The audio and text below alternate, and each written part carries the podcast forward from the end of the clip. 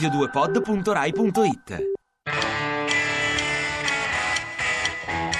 Rivoluzione numero 9 con Silvia Muccino e Carla Vangelista. Due generazioni, due adolescenze, due rivoluzioni a confronto, gli anni 60 e gli anni 90. A cura di Gerardo Panno con Lorenzo Lucidi. Regia di Andrea Cacciagrano. Allora, come si inizia? Come- Eh. Con cosa vogliamo iniziare? In Eh. sordina, con un botto, Vangelista, un fuoco tocca a te iniziare oggi, eh. Oggi E è il io- tuo battesimo del fuoco. Eh sì, e io mi gioco la carta grossa. Ma sai com'è? Questo programma si chiama Rivoluzione numero 9? E allora io parlo di rivoluzione. Oh, rivoluzione. Rivoluzione. Eh, tu non c'eri, era il 1968. Io non c'ero, ma tu sì. Io c'ero, sì, vogliamo dichiararlo. C'ero perché ormai io c'ero e vi dico che è stata un'esperienza incredibile perché nel 68 è accaduto di tutto, in tutta Europa, in America, nel mondo. I ragazzi bloccavano le università, c'erano scioperi, c'erano ehm, proteste, cartelli, gente che si faceva incatenare ai cancelli, le femministe di tutto il mondo bruciavano i reggiseni sulle piazze e, e poi c'era il rock, il rock che parlava solamente di pace, libertà e libero amore. Questo lo so anch'io che non c'ero. Ma perché eh. l'hai sentito Video, dire? Eh, Eh, beh, so, perché ma- insomma ci sono dei- delle canzoni che sono rimaste storiche, dei video che ho visto. Sì, Chi sì, non l'ha vabbè. conosciuto il 68? Eh, Dai. Sì, d'accordo, però eh, l'età adulta, diciamo, avere adesso una certa età ti concede almeno questa grande, questo grande onore di averlo vissuto, proprio di In averlo prima visto. persona. Beh, sì, perché io avevo 14 anni più o meno e guardavo tutte queste immagini in televisione e dentro di me si era costruita la, la sicurezza che forse quella era la terra promessa di cui senti- avevo sentito parlare. E che comunque quel mondo che mi si stava presentando davanti era un mondo meraviglioso. E questa parola che era- aveva un sapore magico, rivoluzione, diventava sempre più grande, sempre più forte e poi era una rivoluzione pacifica, eh, almeno queste erano le intenzioni. E, mm, e quindi questa parola si arrotolava dentro le nostre bocche e c'era una signora per esempio che si chiamava Grace Lick che strillava come una pazza e diceva a tutti i ragazzi del mondo attraverso la musica dei suoi Jefferson Airplane a tutti noi diceva ragazzi volontari di tutto il mondo venite qui e facciamo la rivoluzione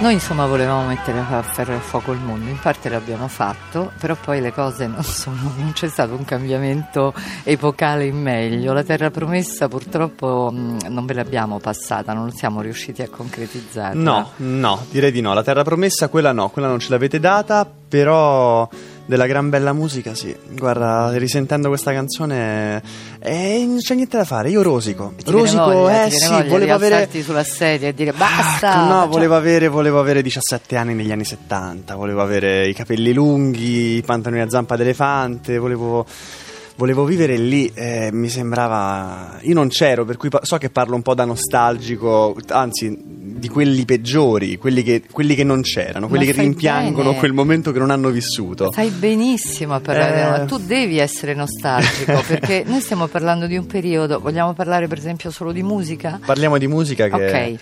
sono- Allora- è il capolavoro di quel periodo.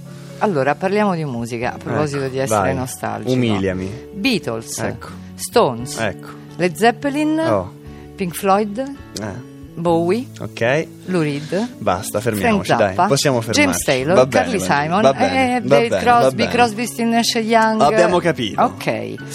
Quindi, come capisci anche tu, giovane ragazzo che non era lì, qui non si tratta di idealizzare, qui si tratta di parlare di genialità pura Genialità pura, eh, questo non si mette in discussione. E se parliamo di adolescenza, Diciamo che la vostra rivoluzione aveva una grandissima colonna sonora. grandissima, Grandissima. e tu ci insegni, eh, caro regista, che in un film La musica colonna conta, sonora sì, sì. conta e come. E poi c'era una cosa, se po- posso dire una cosa un po' più seria, sempre Eh. attraverso la musica. Dici. Non c'era solo questa musica meravigliosa. Questi artisti cantavano temi che erano comuni a tutti noi, salivano su un palco, loro erano divini, però ci dicevano io sono solo, io sono triste, io mi sento inadeguato, io voglio cambiare, io non mi sento capito, esattamente come voi e da tutto questo si può uscire insieme. Noi abbiamo avuto questo meraviglioso concetto che voi vi siete un po' persi, che è la parola insieme, parliamoci, non indossiamo maschere e usciamo da tutto questo inferno o, insomma da tutte queste emozioni così contraddittorie insieme. Sì, sì, quello ce lo siamo perso. In effetti, la parola insieme non ha. mm, Insomma, io sarò che sono un po' un solitario di natura, però la parola insieme non, non fa parte della mia rivoluzione, dei miei anni,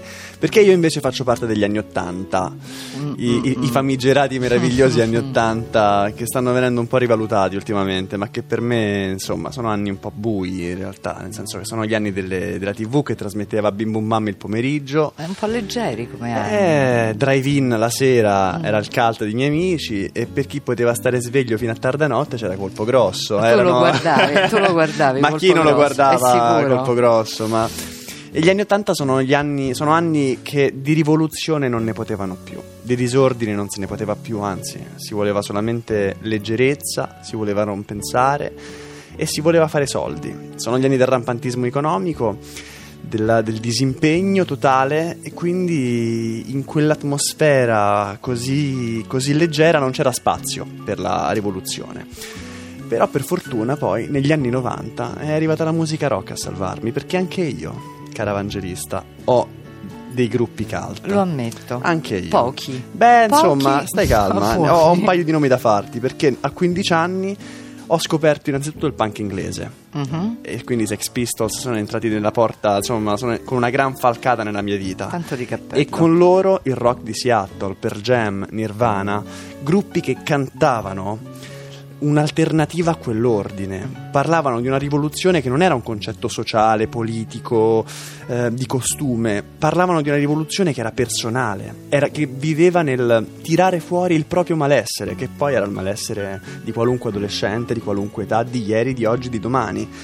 E quel- quei, quei testi, quel, quel rock cantava dell'importanza di dire no, l'importanza della ribellione, della disobbedienza. Una ribellione che a 16 anni è formativa, anzi, fosse per me dovrebbe essere proprio una legge. A 16 anni bisogna essere ribelli, perché poi nella vita dopo eh, potresti Prendi perdere... certe mazzate. Eh, prendi No. certe mazzate che non so quanto ti, ti conviene, insomma, Mm, quanto ti è permesso, mentre a 16 anni è molto sano essere ribelli.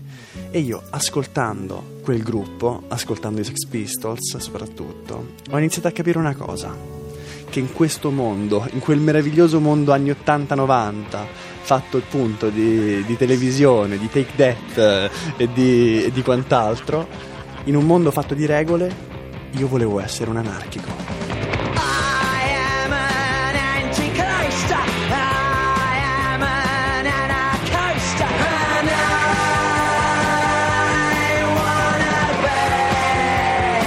Rivoluzione numero 9 vi ringrazia per l'ascolto. Le puntate sono scaricabili in podcast sul sito radio2.rai.it. Rivoluzione numero 9 vi dà appuntamento a domani. radio2pod.rai.it